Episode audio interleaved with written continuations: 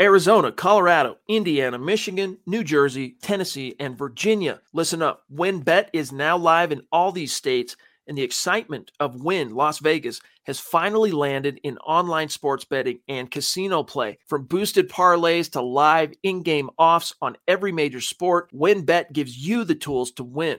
Sign up today for your risk-free $1,000 sports bet. Download the WynnBET app now or visit WynnBET.com to start winning. You're listening to the Huddle Up Podcast with Chad Jensen and Zach Kelberman. Join Broncos Country's deep divers at milehighhuddle.com and sound off. And now it's time to drop some knowledge.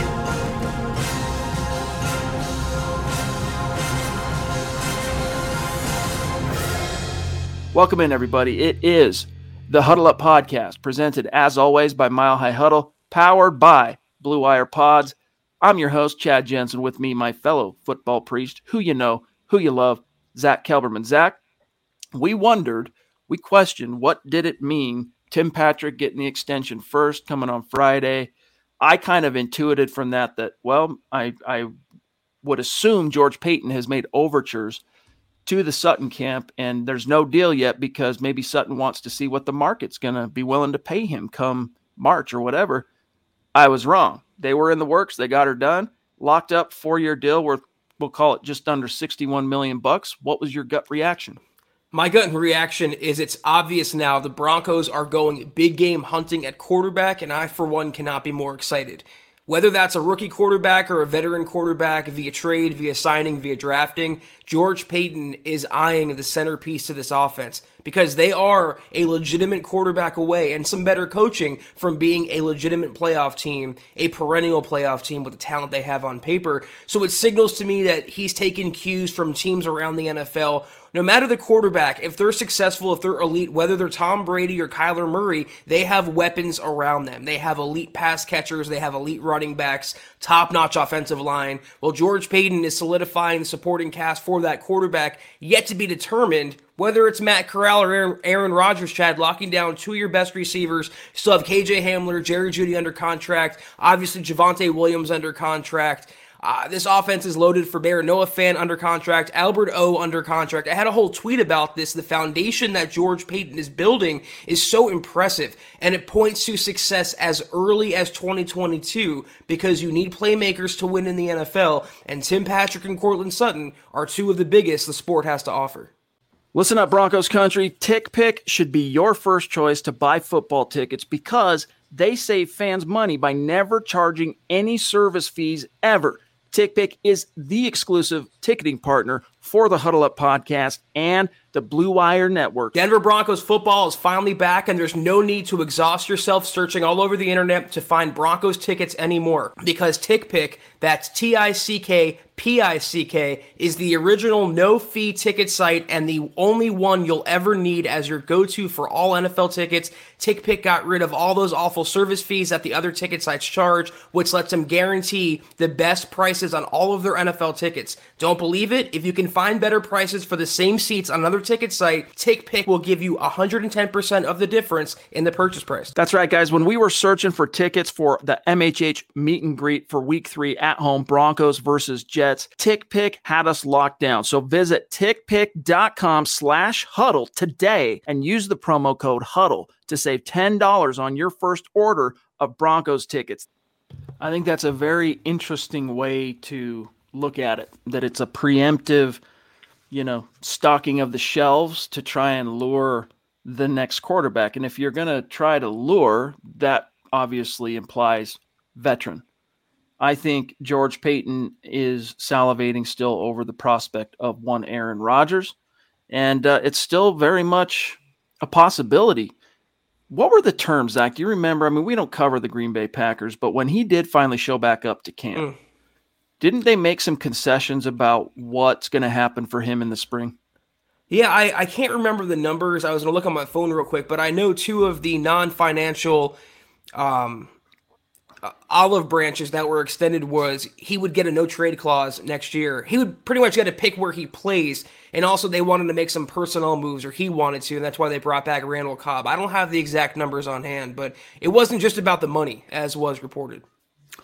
But, yeah, it's either going to be a guy like Aaron Rodgers. I mean, we'll see what the NFL veteran quarterback market cranks out, you know, in 3-4 months' time. But – or it could be Russell Wilson or someone like that. I mean, things are not trending in a great direction for Seattle. And Pete Carroll, even though you'd never know it by looking at him, he's freaking old, dude. Like, he's, what is he, 70? It's something ridiculous. Zach, I got to look this up real quick. Pete Carroll age, is it 78? Maybe I'm going 70. All right. Yeah, a little too much. But still, he's chewing gum like an 18-year-old, though. That dude, I guarantee you, you know, I'm a relatively healthy, maybe modest dad bod going on, 42 almost. I'll be 42 next month. I promise you that dude could crush me in like a 100-meter or running the mile or whatever. That dude's got juice, but I think between the years, his overall message, it's just kind of started to fall on deaf ears with that team.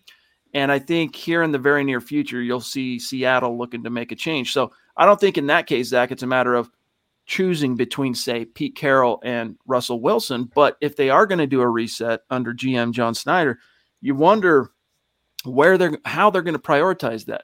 And you wonder, could they be so dumb as to move on from Russell Wilson, who still has ostensibly, Zach, a decade left in the tank? I don't, you know, that's, we were talking about this on last night's pod, Scott and I don't think that would be dumb anymore. From what I've seen since that finger injury, and even kind of before that, Russell Wilson is not the same quarterback. And it might be just a rough patch he's going through, but it also could be father time catching up with him. It does with everyone, is undefeated, and Russell Wilson will be its next victim regardless. I think if Seattle was smart under John Schneider, they would initiate a rebuild. They would kind of usher Pete Carroll, Russell Wilson out the door. It's time for some new blood. They're, I think, 3-7 now. They're losing games fairly badly. And I just don't think Russell's that same type of quarterback that he was years ago. And on top of that, you'd be surrendering all the draft compensation to pry him from Seattle, meaning multiple first-round picks, second-round picks, players, whatever, and taking on his contract for 35, 36 years old? I mean, that he's not a long-term answer either. So I would much prefer, I know you might be right about Peyton chasing Rodgers. They have that NFC North connection. He might want to maybe make a play for someone like Deshaun Watson, Kirk Cousins. There are going to be veteran quarterbacks available via trade. My preference is George Paton gets his young guy in the building, cost-controlled rookie, preferably first-round draft pick, builds him up with the proper coaching staff, and then you're doing it the right way. Instead of acquiring a Russell Wilson, go out and draft the next Russell Wilson. He's 32, by the way. And do you remember when the injury you're talking about occurred for Russ? It was like 6 weeks ago, 7 weeks ago. Right. For him, check this out. So he ultimately came up short for MVP last year to Aaron Rodgers, right? But, dude, this cat threw 40 touchdowns last year, career high, 40. Not very many quarterbacks in NFL history have reached the 40 mark. But anyway, we're digressing a little bit here.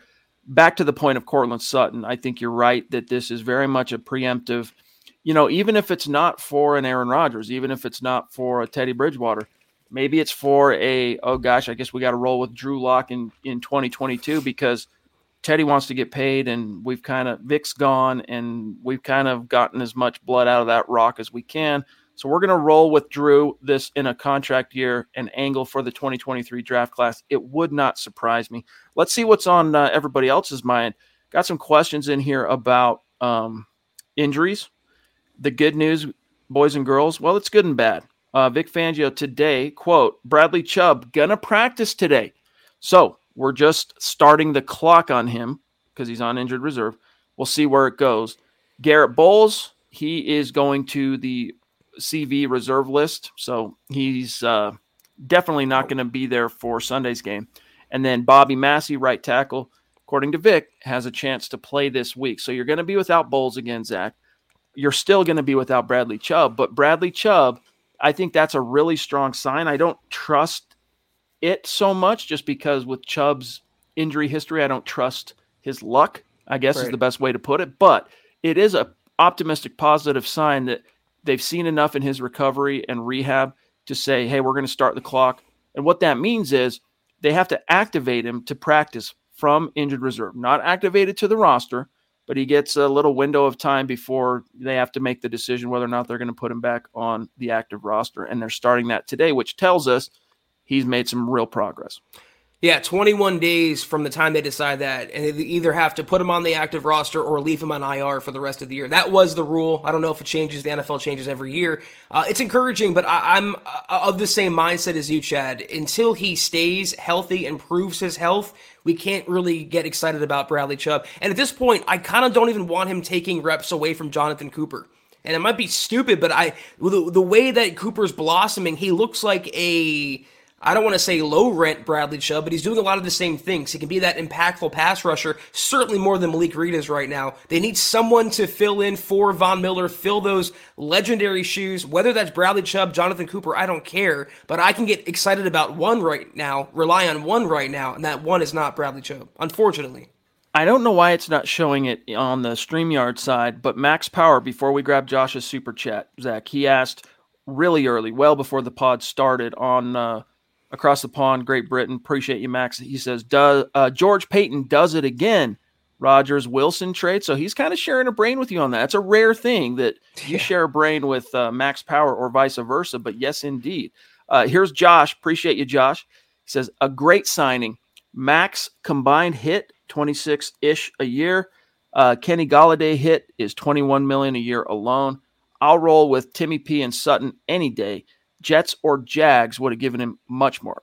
Yes, that's the one thing that surprises me is that Courtland Sutton had to know, Zach, I could get more on the open market, but that's if I make it through the season completely unscathed. Whereas here I am in this moment in time where, you know, I've built myself a little legend in the NFL, modest as it may be. I've got some draft pedigree as a former second-round pick, and I've made one Pro Bowl. I'm going to go ahead and take that 34.9 million fully guaranteed now, because that's life-changing money. They already make pretty good money as a second-round pick. You know, he's made a few million bucks by the time he gets through his rookie deal. But there's a big difference, Zach, between, you know, 5 million, 6 million, whatever it might be over 4 years, and 35 million fully guaranteed. Now, that might not be like completely change the game for multi-generations of the Sutton clan, but that's, you're set forever, man. Like you, there's no, you don't got a trip. So I think that was his deal. He's like, you know what? I'm going to take that money now. I know what it's like, how quickly wins can change according to injury. I've suffered that. I've seen that. The offer is enough to where I feel, you know, I can still maintain my pride with that, accepting that deal. And it also tells me, Zach, he actually wants to stay a Denver Bronco. You know, one false move and he's settling for a prove-it deal on the open market next year. And I think he knows that, like you said, firsthand after tearing his ACL.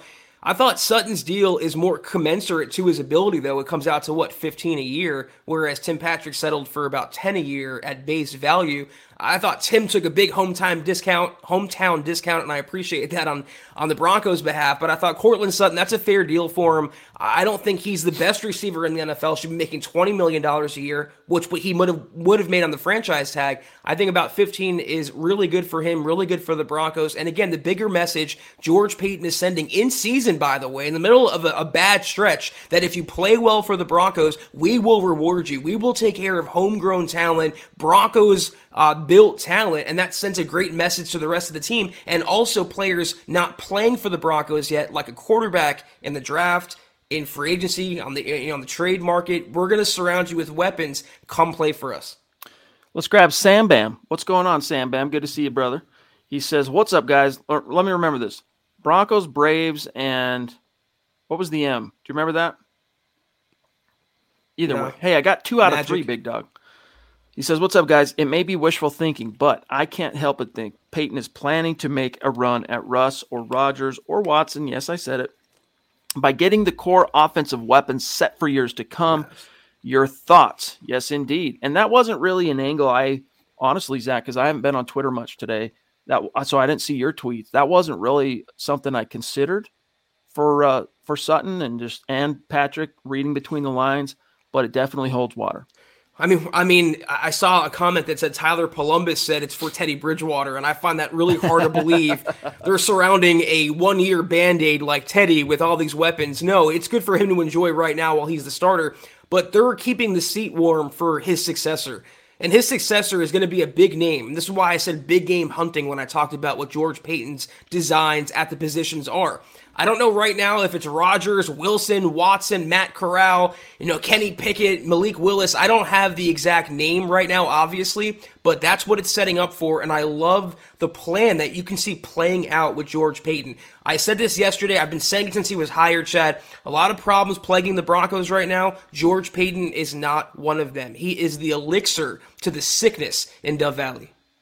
And you know what? Eventually, might not take antibiotics to get rid of the sickness. I mean, it's going to burn itself out in a sense, and that's going to come in the form of probably Vic Fangio being shown the door.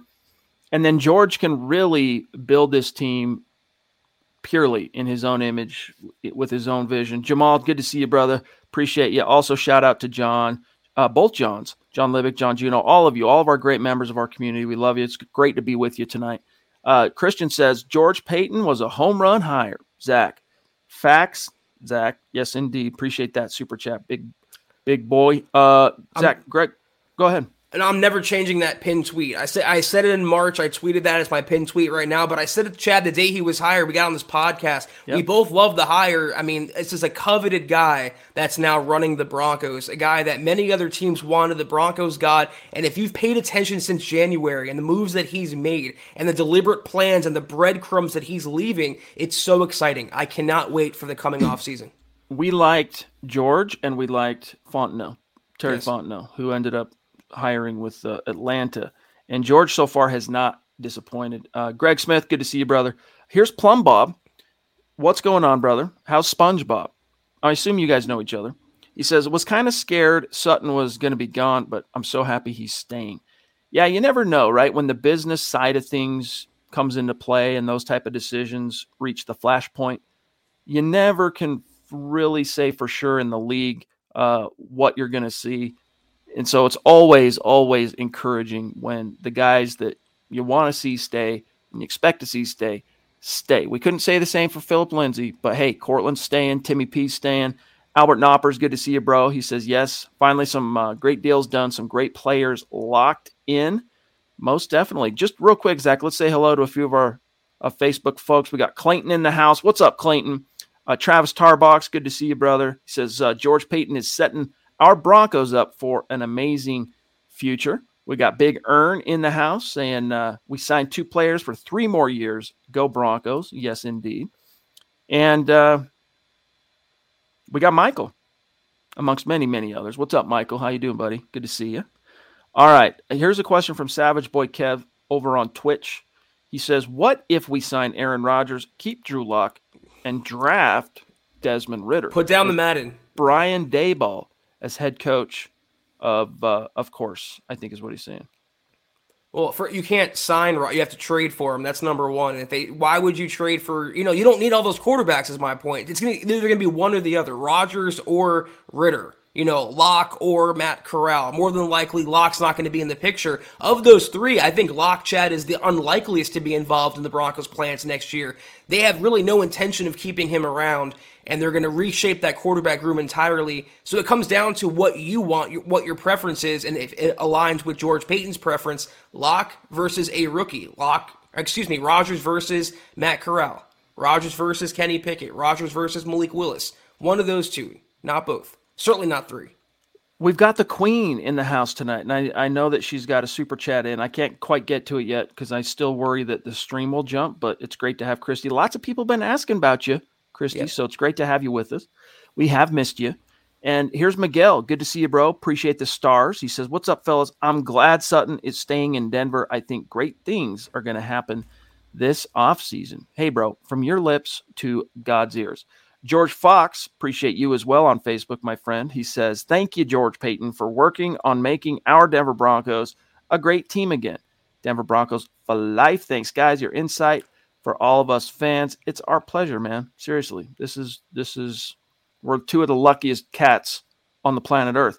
Michaela, the Duchess, jumping in. We got two members of the female persuasion of MHH royalty here tonight. Love it. Michaela says, I heard on The Fan, that's 104.3 The Fan in Denver, for those who don't live in the fine city, that we should re-sign Teddy. Is that crazy? Opinions. Zach, I'm a little bit scared of this topic because on one hand, I know that the push to stand behind Teddy at this moment in the season is more of a Fangio-oriented decision. But at the same time, I know that George Paton played a big role in Teddy Bridgewater coming here because they have history in Minnesota. So there's a part of me, Zach, as much as I want to trust George Paton, I'm worried that he's as big a proponent of what's happening right now as Vic Fangio and could step over a dollar to pick up a dime, so to speak, and pay Teddy to keep him around.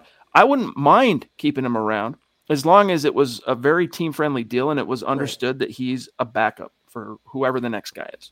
Well, I think paying Sutton and Tim Patrick showed that it doesn't matter if he handpicked you, if he was around when you were drafted or when you came up with the Broncos. If you do well for the team, we're going to take care of you. So it comes down to how well Teddy plays the rest of the year. If he plays well and it keeps the Broncos afloat, George Paton will reward Teddy based on that merit alone, not because he has some ulterior motive or hidden designs with what he wants to do. But re-sign is a subjective kind of question here. It doesn't mean a 3-year deal or a 1-year deal. I wouldn't mind necessarily if he plays decently well going forward and doesn't quit on the Broncos anymore. I maybe wouldn't mind a 1-year deal at 15 mil, 18 mil, whatever, most. And then you have a guy waiting in the wings like a Corral, Ritter, Pickett, whatever, Willis, what have you. That's the only scenario I'd be on board bringing back Teddy Bridgewater. Otherwise, if you want a veteran quarterback, it's going to sound crazy, but I would take someone like Kirk Cousins. I don't want a veteran. I don't want a holdover. I want a young guy, but I would take someone like Kirk Cousins 10 times out of 10 over Teddy Bridgewater. My point being, if you want a jag, you can go find a jag. But if you want a young guy, you got to make the decision to go all on board with that young guy. You know, it's George Paton. I'm going to paraphrase him here. His definition of a franchise quarterback is a guy that can put the team on his shoulders and win the game. A guy that can cover holes, a guy that I'm translating now, a guy that, you know, can, when the chips are down and things haven't gone perfectly according to plan, the plan goes out the window and you can trust this dude can get her done. That's how he classifies a franchise guy. That means you got to be a force to be reckoned with in your own right. And Teddy, that's just not what he is, man. He needs perfect condition, right? Condition must be perfect in order for him to bring home the bacon. So on the subject of the next quarterback, hey, I don't care who it is. Can you make plays when the chips are down? Can you overcome suboptimal conditions and lead your team to victory? Howie frickin' Day, frickin' flexing on Facebook with some big time stars. Thank you, brother. And by the way, guys, as you know, we reached goal. We have a goal of 200,000 stars in the month of November for Facebook. We crushed that as of November 17th, but the way it works on Facebook, it's making it kind of hard for us to create a new goal in month, just the way their system works. So what we're going to do is, because we still have, you know, another 10 days, we'll say, left almost in this month, what we're going to do is at the end of this week and the end of next week, before when the month ends, we're going to go through the people who contributed as stars for this week. We'll do it at the end of this week, for next week, end of next week. Raffle off some swag to the people who were contributing to the cause. So you can keep it coming and you're supporting what we're doing. You're helping keeping the lights on, right? And then also a chance to win some swag. So Howie, appreciate you, big dog. He says, if we aren't going all in on a quarterback in this draft, for the love of God, load the offensive lineup. Get a good coaching staff that thinks football in the modern times, not 1958, but, man, let's have an O-line that can keep whatever quarterback we end up with upright. I feel you. And I think you're on to, you know, you've got a lot of the pieces already here, believe it or not. Garrett Bowles, when he gets healthy, that's a piece you can, for the most part, set and forget. Quinn Miners, I think, is quickly becoming a set and forget piece that you can build around moving forward. We'll see with Dalton Risner, right? He's in year 3. Next year will be a contract year, but I'm still optimistic that he'll eventually, Zach, realize his draft pedigree and realize kind of some of his own, the hype standards he's created for himself. Like, I don't care that I made it to the PFWA rookie team or whatever. I want Pro Bowls. I want all pros. He's kind of creating that expectation for himself. But center, I'm still not sold on Lloyd. You're going to need to figure something out at right tackle. So at the very least, Zach, I concur that you need to get a good premium round developmental tackle that you could perhaps count on to play as soon as 2022 at right tackle. I mean, among non-quarterbacks, that's the position that's got to be up there on George Paton's big board, and that's the one lesson I hope he learned from the Elway era is not to neglect right tackle in the draft. Even if you have a veteran starter, you have to have the guy behind him. You can't rely on the Calvin Andersons and the Drew Himmelmans of the world, the undrafted route, the late round route. Go get a blue chip young guy, even second round kind of guy, and build him up. If you bring back Mike Munchak, even better, but you have to keep that cupboard, that particular shelf stocked with a capable right tackle. So it has to be up there. I totally agree with that. You're otherwise set. I mean, even if you don't like Reisner, you have Muti, you have Quinn Miners, you have, I think Cushenberry's playing decently well this year. You mentioned Garrett Bowles. All you really need when you boil it down is a right tackle. And if you want to invest a premium pick in that position, I think it would behoove George Paton to do so. Let's grab Travis Weber. Good to see you, big dog. He says, good evening. I'm excited to see what Paton has cooking up next, but also gotten to thinking on top of a new coaching staff, fingers crossed, who will be running the team if no owner in place and Ellis and Elway ride off into the sunset? It's a really good question. I think Elway's done this year no matter what. This is it for him. Ellis, I don't think he can leave his post unless the succession plan some way, somehow is executed and a Bolin takes over, which would require Zach, all the other siblings to be on board, or the team gets sold. So I think when Joe Ellis circled February of 2022 as his exit period, that's assuming there is some kind of a resolution there. And I think he said that, and he's making the assumption, and he's comfortable saying that publicly because what's being done behind closed doors leads him to believe that timetable is feasible and realistic. So I don't know about Elway. I think he, for the most part, this is it for him. Ellis, he's going to be around until that ownership mantle one way or another gets passed. Someone has to run the team, and he is one of three people in trust, Pat Bolin trusted to do this. I could have sworn when the original reporting came out about Elway stepping down and hiring a new GM, it included that Ellis was going to leave after the 2021 season. Obviously, I'm wrong if what you said is the case there. But, Travis, I think it was Travis, I said it on Twitter, and I'll say it again, a lot of you kind of overrate the ownership aspect to the Broncos' lack of success. If they had better quarterback play, better coaching, they wouldn't be where they are right now, owner or no owner. Obviously, it's necessary. It's unconventional how they're doing it right now, but it's not as important as getting the on-field product better, and you do that through coaching and quarterback play. Otherwise, I echo what Chad said. Yeah, I mean, you get the accountability factor whenever there's a someone above you on the pecking order. It's a motivating factor for whoever's underneath him. And so right now, Joe Ellis, he's the guy at the top of the food chain. And it's for the most part been status quo with the exception, Zach, of John Elway basically falling on the sword after last year's, marked the fifth straight year of no playoffs post Super Bowl. Joe Ellis, though, of course, he maintains, he can maintain a feasible, plausible, I don't need to make a change because he's not on the football side. He's the business side. He's CEO / team president. The football operations, that's Elway. Andrew Lampy, good to see you, bro. Appreciate the stars. He says to Sutton, happy we get to watch you another few years with the best yet to come, hopefully. Yes, indeed. And here is the queen with a very generous super chat. Thank you, Christy. Love you. Appreciate you. It's not a huddle up podcast when Christy's not in the stream, not in the chat, contributing to our conversation. So we have missed you. Let me see here, Zach. We're going to get more to the chat and see what's on everybody's mind here. But did you guys, I assume you did. Now, apologies, guys. I was at a family thing, Thanksgiving party yesterday. you know, you got to make time for the family and your extended family. And my family decided to organize their get together on a Sunday ahead of Thanksgiving because of various factors. So I missed last night's stream, obviously, and I haven't had a chance to listen to the episode. Did you guys discuss how the AFC West performed in week 11?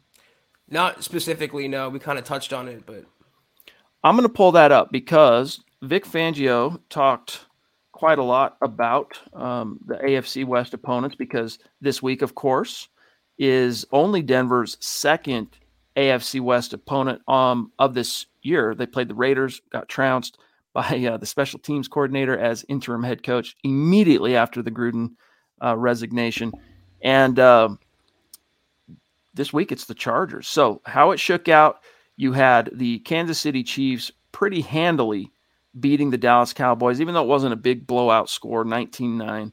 And then you had the Chargers in what was kind of a shootout, Zach. The Steelers made a run at the end, but beating the Steelers 37-41, and then the Raiders falling to the Bengals 32-13. So the Raiders now sit also, Zach, at 5-5. The Chargers are 6-4, and now the Chiefs are 7-4. So do you buy in, being that we got the Chargers this week, do you buy that this is really a team on the come, or is this one of those kind of capturing lightning in a bottle with a new young head coach, and eventually the chickens will come home to roost? I mean, would it be lightning in a bottle 2 years in a row? Because Herbert set records last year, and he's bringing them back. I mean, the Chargers tried their hardest to Charger, and they couldn't Charger hard enough against Pittsburgh. Herbert led them to a game-winning drive. Their defense did the rest. I thought it was an impressive performance, and that's kind of the underlying storyline to the rest of these matchups.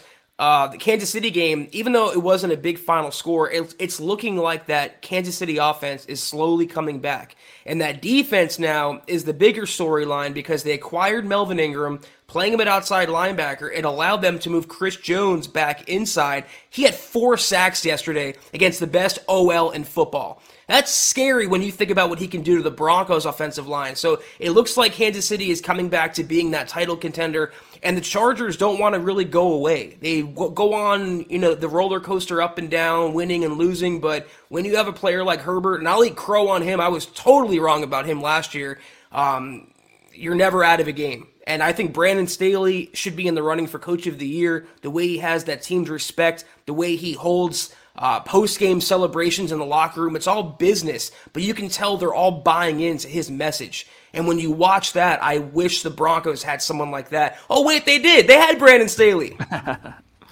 I thought it was funny today. He was asked about Brandon Staley. Let me go ahead and read this answer.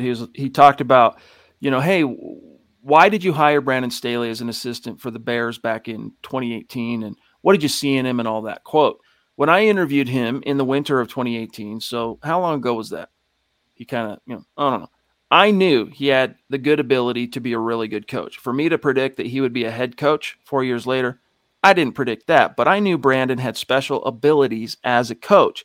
He had a really good understanding of the game on both sides of the ball. I was really happy to hire him and thought he would progress very well, and he did. And then he was asked, Zach, on what kind of things would attract him to a younger coach, which obviously Staley was and is. Quote, it's just kind of a feel thing. I like to let them do a lot of the talking rather than me asking a ton of questions, just how they would be as a teacher teaching their position. I kind of do it that way, and then I let it take off from there, close quote. One of the things that interests me, Zach, about Brandon Staley, the coach, is something Fangio said right there in that first remark, which is he had a really good understanding of the game on both sides of the ball. I'm not sure that's something Vic Fangio, in an objective setting, that's something that could be said about him. Well, a little known fact about Staley was he was a college quarterback, and he wasn't exactly renowned. He wasn't a superstar, but he had that experience, and he gets to look through the window on the other side of the glass. It's so important. Vic Fangio knows nothing about offense, and worse than that, Chad, he has no interest in learning about the offense. He doesn't watch them when they're on the field or practicing. He's a pure defensive guy. And one of the reasons why that staff with a young coordinator in Joe Lombardi has gotten the most out of Herbert is because they're committed to advancing his development. They're putting him in situations and around talent that he can succeed with. The same couldn't be said about number 3. I won't say his name. Yes, indeed. Really quick here, there's something interesting on the subject of Justin Herbert. This is worth talking about. And by the way, guys, Pat Shurmur back in the building today. So for those of you agonizing your hearts out, he's back. On the jump Vic has seen in Justin Herbert from year one to year two. Quote, I thought the guy was really good last year. I hadn't seen a guy coming from what was a so-called college system, a lot of spread stuff. Nobody kind of knew how he would do, and he made a tremendous adjustment and adaptation to the NFL last year. I thought that their coaching staff last year did a great job with him. The coaching staff this year has just taken him to a new level, and he's really, really good. He throws the ball extremely well, big arm, but he throws with touch. He throws a very catchable ball. Obviously, he's big, so he's hard to get down. He's athletic and fast. You saw him run for almost 100 yards last night on scrambles, so he is a complete quarterback. Zach, and then he went on to talk about how the AFC West is a quarterback-heavy division, and all along you're just going, man, quarterback envy. You just want to eat your heart out. It can be depressing. Why should he be envious? He has the reincarnation of Tom Brady and Peyton Manning, Chad, and Teddy Bridgewater. And, you know, the thing about Justin Herbert, what's so scary is he's the first quarterback in history, I think it was, to throw for 380 yards and run for 90 yards in the same game. That's not Lamar Jackson or Michael Vick back in the day. That's Justin Herbert. So it's another glaring red flag that Fangio has nothing to say about him but cliches and platitudes and doing nothing on his own to get that same type of production out of a Broncos quarterback. You know, it's one thing, it's almost like he likes everybody else's stuff but hates his own stuff. We know where that starts. And we know where it ends. Right. Unemployment line, yep. Big dog. Randy, appreciate you, my friend, supporting every single night, the stars, the conversation. You mean a lot to us, big dog, up there in the great white north of Alaska. He says, which players do you see Peyton trading on draft day along with picks to get a new QB? So, let's just assume, for the sake of fantasy and conversation here, Zach, Peyton trades up for one of, you know, pick whoever it ends up being the top guy or whatever, one of the top two guys. If a player is dealt, I guess it would be a little bit, Randy, contingent on who the partnering team is here, because we would need to know what their needs are to kind of try and guess that. But you got to look at who's valuable. You know, you just extended Sutton and Tim. They're not going anywhere. Garrett Bowles, probably not going anywhere. Justin Simmons, probably not going anywhere. Who else at this stage? Maybe I'm missing. I mean, Surtain not going anywhere. Who else really has value that this team would, that another team would actually be interested in making a part of a compensation package? You know, it's not just that. Like, it's also, we don't know what the roster is going to look like because so many players right now are on 1-year deals. There's so many veterans that are not going to be brought back. So a few names that popped into my mind that are under contract that teams could want. Noah Fant, for one. It seems like he's falling out of favor in the Broncos offense. Who was I going to say? KJ Hamler, young speed demon on his rookie contract. The Broncos are flush with receivers. They might not want him. And Ronald Darby, that was the other name. You have to look at talent, veteran talent that is under multi-year control for the Broncos. And I think they have Patrick Surtain. If they can get something out of Sang Bassey or Michael Ojemudia, they might not need Darby. But then Bryce Callahan and Kyle Fuller being in a walk here complicate that. Very interesting. I agree on that. Noah Fant. But hey, you know what? He still has time to kind of turn the ship around. Not to say that he's under any, you know, time crunch, but he should be doing much better than he has. He kind of improved a little bit in the Eagles game, stepped up a little bit. You just want to see him keep building on that, but it takes a concerted effort on the part of the coordinator and the quarterback to involve him. So we'll see. Leroy, what's up, buddy? He says, the plan for next year, bring in an offensive-minded head coach, treat Lock like the vet because he is still under contract, and then draft a quarterback, let them battle in camp. What do you guys think? I wouldn't be opposed to it. I just don't know how realistic that is. I think for the most part, the decision to roll with Teddy over Drew was a Fangio-driven decision, but it was sanctioned, obviously, by George Paton. And so from that, Zach, I can only infer that they're really off Lock. Like, Lock to them is to Paton, because let's just assume Vic's going to be gone next year for the sake of this conversation. I don't think Paton views Lock as any kind of viable option, or else you would have seen him on the field. And so what, after all of what we're seeing happening this year, to suddenly go, yeah, we're going to roll, we're going to draft a quarterback, don't get us wrong, but we're going to go ahead and let Lock be the, you know, elder statesman for a year. I think it would be cool. I'd like to see it happen. Don't get me wrong. I just don't think it's realistic. I wouldn't be surprised if the Broncos trade him in the spring, because his name appears to be mud at UC Health Training Center.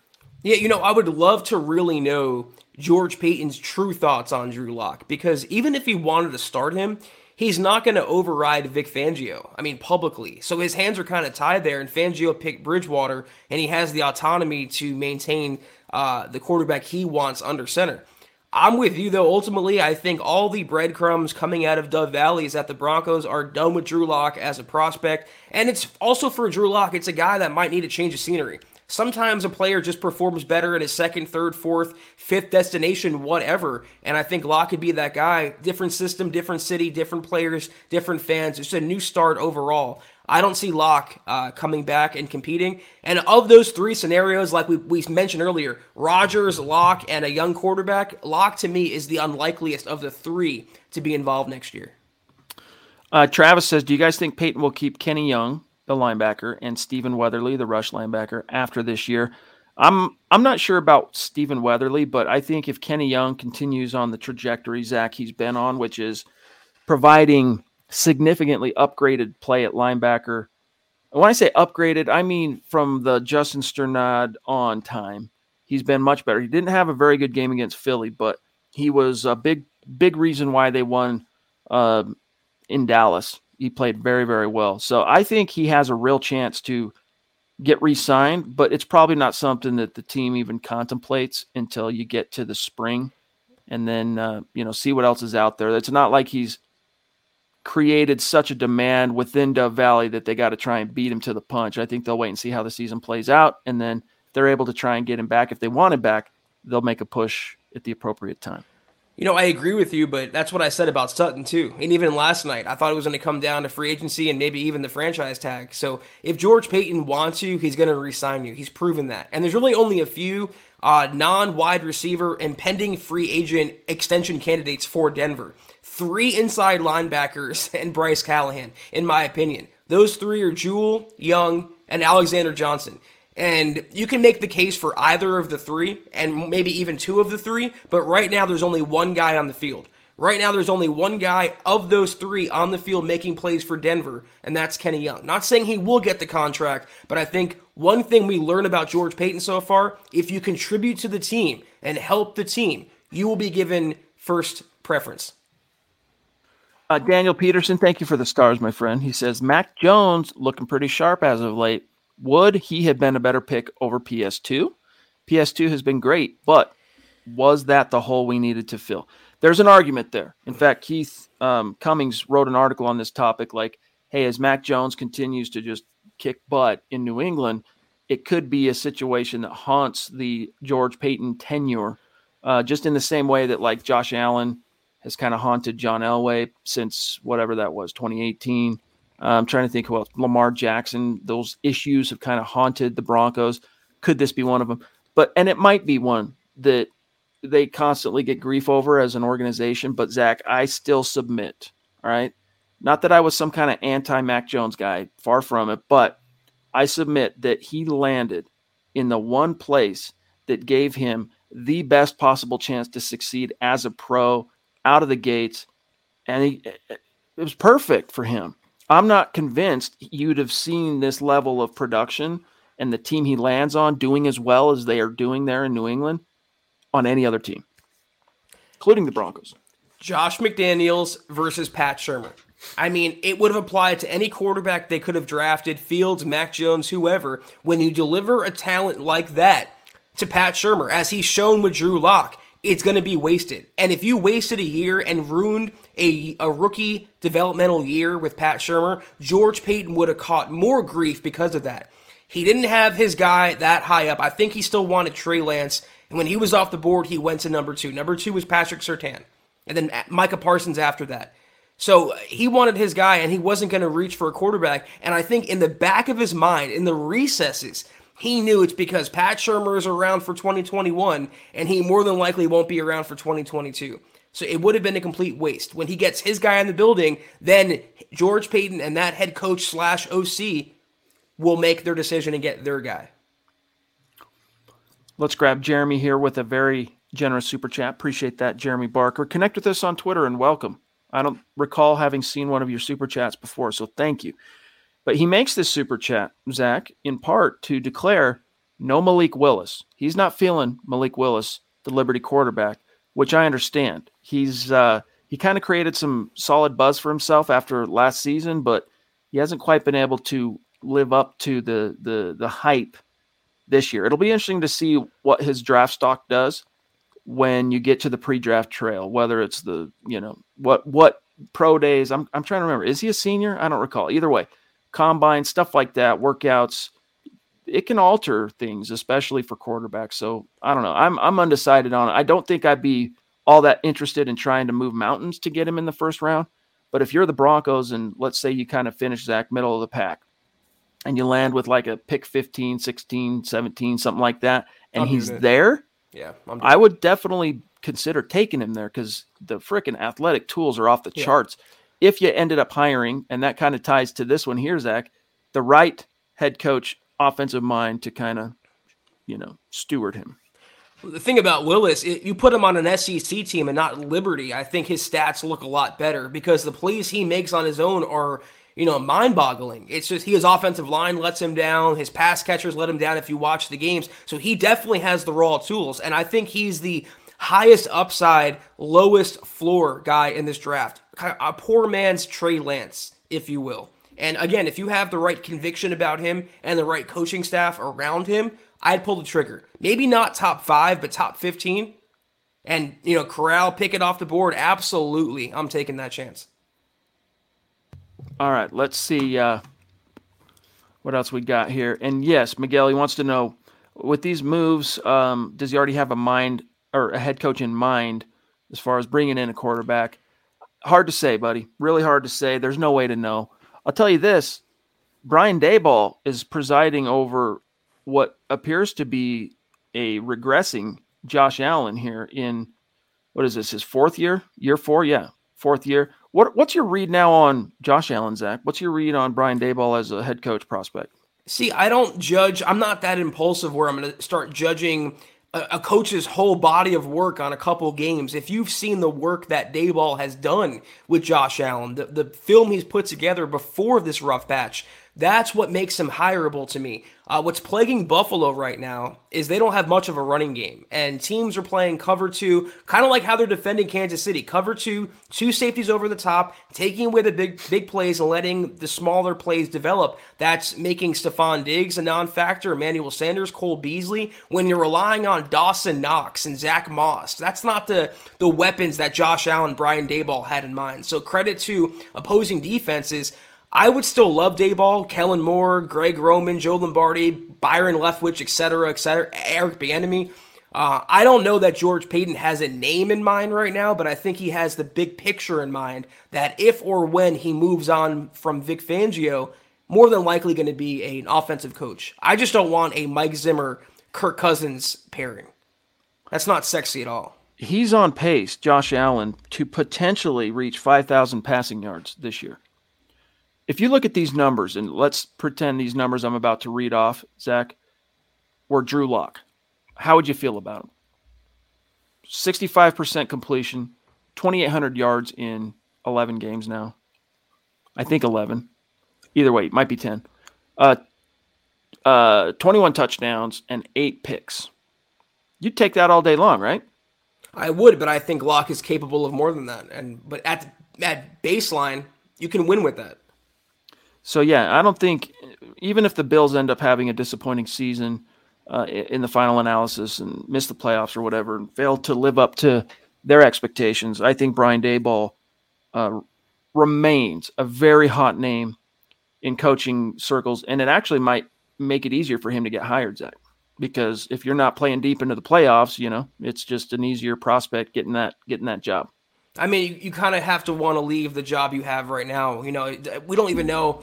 We're not that in tune with Buffalo. We don't know if he wants a head coaching job, but he knows the rumors are out there. And if he wants to get in a bigger pond as a smaller fish, then so be it. If he chooses that route, he'll have suitors banging down his door, and I hope the Broncos are one of them. So Brian Daboll, real quick. This dude is a really weird – he kind of has a weird arc as a coach, because he started out under Bill Belichick 2000-2001, then as a defensive assistant, Zach. Then he becomes a receivers coach under Belichick from 02 to 06. Then he bounces, follows Mangini as a quarterbacks coach with the Jets in 07-08. Goes on and under Shurmur, right? Wasn't Pat Shurmur's tenure as Cleveland's head coach 09 and 10? Pretty sure. That's his first offensive coordinator gig. I'm going to circle back to that. Miami Dolphins in 2011, offensive coordinator. Kansas City Chiefs, 2012, offensive coordinator. That was right before, that was the last year before Andy Reid showed up. And then Patriots again as a tight ends coach for 5 years, 2013 through 16. Then he returned to the college ranks to be the OC and quarterbacks coach for Alabama, Zach, in 2017. And then when he got the job to be the offensive coordinator for the Bills, it was right before they drafted Josh Allen. And by that, I mean like 3 months before, in 2018, to be the OC. He has a very interesting coaching tree. And I guess it's what did he do? And what was he as a player, Zach? I'm trying to remember. Wasn't he a defensive dude? Hold on. I don't know for sure. Hold on. Maybe not. Either way. But his arc, he's on one hand, he's got some Shurmur in his coaching tree. He's got some Bill Belichick in his coaching tree. Interesting guy, but he's found a way to definitely make some hay in the league. Yeah, and that's why he's being regarded. I mean, if you don't think Kellen Moore is number one on the coaching circuit, I think Brian Daboll has the case to be number one, because, again, watch what he did with Josh Allen, turning him into from a Paxton Lynch level bust into an NFL MVP candidate. That's excellent coaching. This dude has 5 Super Bowl rings as a coach because of his time with the Patriots. And then, of course, he was named AP NFL Assistant Coach of the Year last year, for what it's worth. All right, let's see. We're at 50 minutes, so let me try and get down here. I know there's a few supers that have been patiently waiting. Here's Dale Rude. Good to see you, bro. Appreciate you. We've missed you. He says, I predicted 11 to 12 wins regardless of the quarterback. Didn't factor that if the coaches named Teddy starter, this team would be playing not to lose. From the coaches to the QB, it's a losing mindset. Yes, it is, my friend, and it's absolutely infuriating. We liked the odds. This was something, Zach, we echoed during the offseason. Hey, we think it should be Drew. If it's not, we still feel pretty good about this team's chances of being able to win with Teddy as a playoff threat. And they technically, halfway through the year, are a threat for the playoffs right now. They haven't played themselves out, but they're about to. I hate to be the bearer of bad news. Well, I also said I'm more scared of the Broncos coaching staff than I am Teddy Bridgewater, and that take has held up, well as well. Teddy is not winning the Broncos games. I don't think he's, except for last week, losing the Broncos games. They can do better, but they can do worse. It's the Broncos coaching staff that can be a lot better. A lot. What about Matt Ryan? Nah. How would you feel about the Broncos making a push to acquire Matt Ryan? Scott covers the Falcons, all right? He grew up as a Falcons fan as well. He told me, Zach, they can't really get out. They can't move on from him in terms of cutting him till 2023 at the soonest. So if he leaves Atlanta, it's because he got traded. It just doesn't excite me. Like, I've watched some Atlanta games this year, and his arm strength has fallen off, and he's getting up there in age, and he's taking a beating in his career. I feel like in the 28-3 era with Kyle Shanahan, if he couldn't get over the hump then, he's never leading you to the promised land. And isn't that the whole point, Chad? It's not to have a winning record or to sneak into the wild card round. It's to win a freaking Lombardi trophy. So if Matt Ryan's not going to guide you to that, then it's no reason to pursue him. Dave wants to know, I need a firm update on when I can start reading Slow Getting Up for Broncos Book Club. I'll give you one. You ready? Start this week for Thanksgiving. All right? We will do the next episode of Broncos Book Club, not this Saturday, the next. All right, that next Saturday, whatever the date is, I don't have my phone. My phone just died. So not this Saturday, but the next, we'll cover the first 2-3 chapters of Slow Getting Up. So get started, and we'll talk about it then, bro. Appreciate your patience. Tony D.A. Dubzak, what's up, fellas? O-line struggles are due to play calling. Can I ask, the last time we threw a slant route? Go Broncos. True. Just mystifying staples that you expect to see in a competent NFL offense. I mean, just conspicuously absent. For anyone who watched the Dallas game, Kansas City game yesterday, the Chiefs had a touchdown where it was Travis Kelce taking a snap at a Wildcat with Patrick Mahomes lined up behind him. I mean, Kellen Moore has plays where he splits out Connor Williams, a 360-pound guard, at wide receiver. And we're begging for a slant route or a screen pass. It's just so pathetic where the Broncos are right now, and they've hitched their entire wagon to, of all people, Pat Shurmur. And he's been shown to get worse and worse and less creative as he's gone on. It's pathetic. Here's Kayaka with an extremely generous super chat. Thank you, bro. Thank you. Legendary Mount Rushmore superstar. He says, I'm so happy Courtland and Timmy P do not share an agent with Dennis Schroeder, NBA, LOL. Dude passed on $84 million to sign a one-year deal for just a few mil. Ouch. Elated for Timmy and Courtland. George Paton, exec of the year. Much aloha. Yeah, not in spirit, not in heart, in the minds of Broncos fans, yes. But unless your team's wrecking shop, you're not going to win executive of the year, so for what it's worth. But I feel you. We're right there with you, big dog. I think right now Steve Keim is the leader for executive of the year, the GM of the Cardinals, considering how well they're playing and doing over there. Even without Kyler Murray, they're putting up a fight. But I did tweet this, Kayaka, a few weeks ago. If the Broncos do make the playoffs, I think George Paton should be in serious consideration for GM of the year. And those who've watched him work since January knows the Broncos have a real one and a great one in the front office. Sam Bam again. Thanks, brother. What about Gardner Minshew, Mitch Trubisky, or Dwayne Haskins? Ha ha, JK. Let's move on now. We appreciate the mirth, though. We need the laughs. We got a rapid fire, guys. We're about out of time. Kayaka again, bro. Thank you, my friend. And he is a friend. We got to hang out all day. Week 3, the Jets game. Kicked it with Kayaka. Watched the game with Kayaka. High quality cat. Love you. He says, my opinion, extending Sutton and Timmy is smaller of a factor than you may think. I believe if you lose one or both of those studs, you plain just don't win many games, regardless of who the quarterback is. Also, the division we're in plays a factor. Yeah, dude. And you know what? Someone down the road is going to be sending little thank you cards to George Paton that these two got re-signed, whether it's Aaron Rodgers, a quarterback in the draft, whoever. Did they absolutely have to have him back? I think they absolutely had to have one of them back. But, it's a logjam position for this team, wide receiver. They got a lot of young talent. They're going to have to confront what to do with Jerry Jeudy and KJ Hamler in 2023-ish, So they're just getting a jump on that. I hope whoever the quarterback is likes jump balls, because when Tim Patrick, Courtland Sutton on the field, those are the two best guys in the business, to get a 50-50 pass. So it does signal again that George Paton has serious plans for the offense, and that includes upgrading a quarterback and putting him into a well-oiled machine, because behind the quarterback is Javonte Williams. Flanking him are those receivers. That's a good position to be in for any quarterback. Shane Daniels, appreciate you, bro.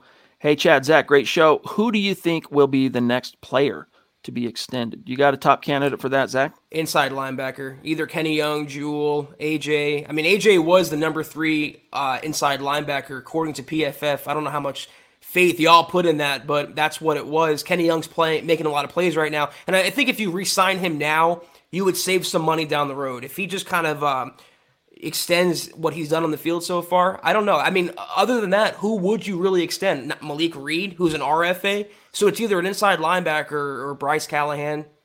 God, I hope not Kyle Fuller. Yeah. It would be pretty unprecedented to work out an extension in season with a person on injured reserve, with a player on IR, even if they're in a contract year. I can't even think of the last time I can remember seeing that happen. But I'm with you on Kenny Young as a possibility, although I do think that probably ends up getting worked out early in the offseason as far as decisions and whatnot. But yeah, good food for thought. Here we got Colby. Sorry, guys, we got to get out of here. He says, my wish is granted. Both Patrick and Sutton staying. Hopefully this helps whatever incarnation of quarterback we'll have next year.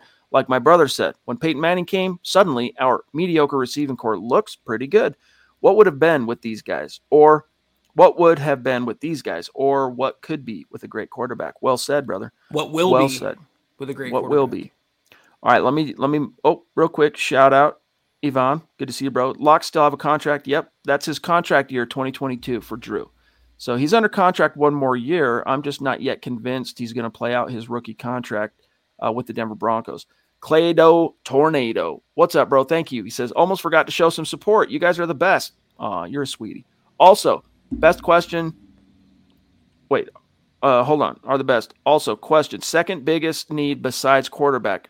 Personally, I say inside defensive line, interior defensive line.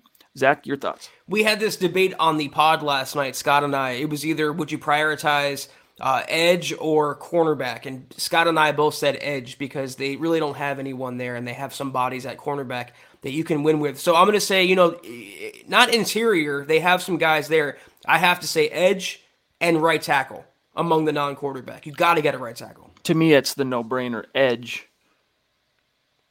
You could make an argument for the interior defensive line, but guys, it's edge and it's right tackle. Those are the two biggest Achilles heels for this team right now. Not only right now, but like beyond this year, as far as do you have dogs coming back that you can count on? Not really. Chubb's going to be here, but we still don't know what that's going to be. Like, we haven't seen a fully healthy season from this cat since his rookie year. Claydo, again, he says, also, I would rather hire Jason Garrett than Byron Leftwich. He was awful that one year with Arizona, left a bad taste in my mouth. That was a really poor situation, too, though. No, Jason Garrett, please. No, Jason Garrett, please. Rehash. God, no. He'd be a second go-round guy. Mm-mm. At least Leftwich would have, he's getting an opportunity for the first time, juice. Zach, ooh. Hey, here's a newer name. I'm not going to try and butcher your name. Welcome. Thank you. Appreciate you. ZZ. Look, first super chat I can recall, and you're already getting nicknames, dude. I'm calling him Zach Galaxy. There you go. Boom. Just got online. Not sure if you addressed it, but have read a bunch of articles saying Dan Quinn is being considered for head coach. Thoughts? Miss me, dude. Miss me on Dan Quinn. You just want to recapitulate. Look, I think Dan Quinn is a much better head coach competency-wise than Vic Fangio. Don't get me wrong, all right, on that front. The proof is in that pudding. He almost got a ring. Almost came this close to getting a ring. So I don't want to rake this dude through the mud, but it needs to be an OC. And at this point, it's only writers and insiders speculating. To my knowledge, there is no source of, there's not some insider saying, according to sources, George Paton likes Dan Quinn. That hasn't happened. Dan Quinn, I thought you were going to say this. I agree with what you said as well. Dan Quinn is a much better coordinator than he is a head coach, though. And that's, what he's doing in Dallas right now. He kind of stymied that Kansas City offense. He's doing a great job taking over in Dallas, but that's where he belongs, in that spot. Kind of like Fangio, much better coordinator than a head coach. I don't want Jason Garrett. I don't want Dan Quinn. Give me a refreshing, young, up-and-coming guy. Take the chance. Go for the upside, not the floor. Yep. Rage Quit, good to see you. If we get a new head coach, I would like Chiefs offensive coordinator or Bucks offensive coordinator. And if the Dolphins get Watson, I would like to see the Broncos get Tua. No. I wouldn't hold your breath on Bieniemy, but Leftwich is a curious. I like them both as candidates. I don't love either one of them per se, but Leftwich to me is a very intriguing coordinator option to be head coach, just because he was very similar to Teddy Bridgewater in terms of the type of leader he was when he was a player and how he was kind of known with his respective clubs. Only I think you could maybe argue he had a little bit more production than Teddy as a pro quarterback. Then he goes on to bumps his head along the way, but he's held some pretty serious jobs. And he also got to work with Tom, dude. Like, that is a pretty serious pro on the old resume, because the number of things you can learn or just grow from, even if by osmosis, playing or coaching, I should say, coordinating the greatest quarterback of all time, you don't know what the limits of that could be, Zach. Well, they're on right now. They're playing the Giants, so let us know how Leftwich and the Buccaneers look. I don't want Tua because he's the left-handed version of Teddy Bridgewater, and I'm so past that experiment right now. Get me a dynamic quarterback. Tua is not the guy. Corey H., thank you, bro. We really got a rapid fire. Thank you, buddy. He says, Matt Ryan works only if you're drafting a quarterback in the first round. Totally for that. But then how did you get him here? Because exactly. You think they're going to give him up for a song, right? So, like, if you're going to draft a quarterback high, you're probably going to need the pick or picks you gave up to acquire Matt Ryan would be my guess, Zach. And would he want to come here? I mean, he's in the twilight of his career right now. I'm assuming he wants a ring. Would he want to be a mentor for his eventual replacement? I don't think so. So I'll always say this, and I'll say it again. It takes two in the NFL to tango. James Grossman, appreciate you, bro. Hey, gents, love the flood of good content the team at MHH is pushing out lately. Keep it up. Most kind, brother. John, Daboll is the only choice in my mind. Denver has never had a history of QB development. Daboll does.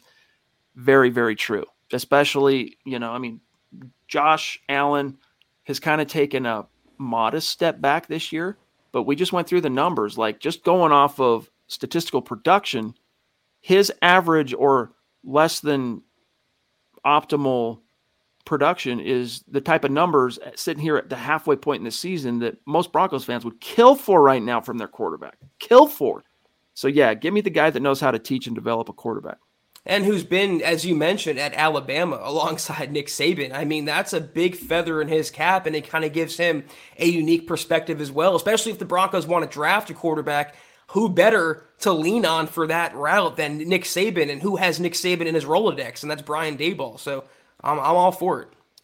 If Zach, we got to get out of here. So if you want to do the rundown, I'll pull up and see if Facebook wants to help us, show who the contributors were. We were blessed to get another super from Zach Galaxy. We appreciate you so much, Zach. Thank you, Zach. You're coming on really strong. And ZACK, by the way, I got to give you major props for that. We're caught in a ZHCH world, Zach, so you're doing it the right way, and I respect that. Who do you take at quarterback in draft? I know Corral personally, not sold as an NFL starter. I don't know if you know him, if you know him off the field personally. I guess that's what that means. But everything I've seen on paper so far, not the biggest, or on film, not the biggest or best draft class compared to last year, but I think he's the safest and best choice right now among the quarterbacks. A sneaking part of me likes Kenny Pickett, though. I get a lot of Justin Herbert vibes from him. Malik Willis has the upside, the dual threat ability. So if you don't want Corral, Zach, I understand that, but I think right now he is QB1. All right, guys, before we get out of here, shout out to the top star senders tonight. Here's how we finished. We will be raffling off some swag at the end of this week for the people who contributed stars this week. So stay tuned for that. Howie Frickin' Day, Miguel, Randy, Andrew, Lampy, that is, Cameron Wadman. Thank you, Cameron. I don't think we got one of your questions. We'll make it up to you. James Grossman, Travis Tarbox, Shane Daniels, Colby C. Collier, Gary Leeds Palmer, Andrew Baker, Mike Reno, Daniel Peterson, Yvonne, George, and Travis Weber. And last but not least, Dave Glassman. Love and appreciate each one of you. All of our Super Chat superstars, Mile High salute. Love you, appreciate you. We'll do a full update on where things stand on the Super Chat giveaway, the top five, when we come back Wednesday. Scott was off tonight, so we'll circle back, hang till then. And then otherwise, Zach, sign us off, bro. Yes, sir. Until we see you guys next time on Wednesday evening for more of the Huddle Up podcast. Follow us on Twitter at Huddle Up Pod. You can follow the main account for all your Broncos news, analysis, and rumors at Mile High Huddle. You can follow Chad on Twitter at Chad and Jensen. You can follow myself at Kelberman NFL. If you haven't already, go to huddleuppod.com and get yourself a hoodie that Chad's rocking, a hat that Chad's rocking, a coffee cup. Anything and everything you can imagine is in that store. Your one-stop shop at huddleuppod.com. Also, facebook.com/milehigh huddle. Very important, guys. Hit that big blue button. Become a supporter. You get instant access to our VIP programming, including Kelberman's Corner, Broncos Book Club, Trickle Zone, each and every week. We appreciate all the patrons tuning into that. Also, facebook.com/milehighhuddlepod. Like that page and follow that page. And if you haven't, go to Apple Podcasts and leave your football priest a 5-star review for a chance to win a hoodie, a hat, shirt, etc. each and every month. Also, if you can't do any of those things, do these three things. Take a few seconds, subscribe, like, and share this video and every video you see on the MHH channel. Chad, it helps us grow and reach more Broncos fans just like you. And guys, that Apple Podcast thing is huge for us. So even if you are with us live every night, you don't even listen on demand, if you're an iPhone user, go find us on iTunes, Apple Podcasts, whatever it's called now, and give us that 5-star rating. It helps us out a lot, and it gets you a chance to win some swag. So as Zach said, love and appreciate each and every one of you. We want to give it away too, so be sure to take care of that, guys. But we'll be back Wednesday night for more of the Huddle Up Podcast. Take care, and as always, go Broncos. You've been listening to the Huddle Up Podcast. Join Broncos Country's deep divers at milehighhuddle.com to keep the conversation going.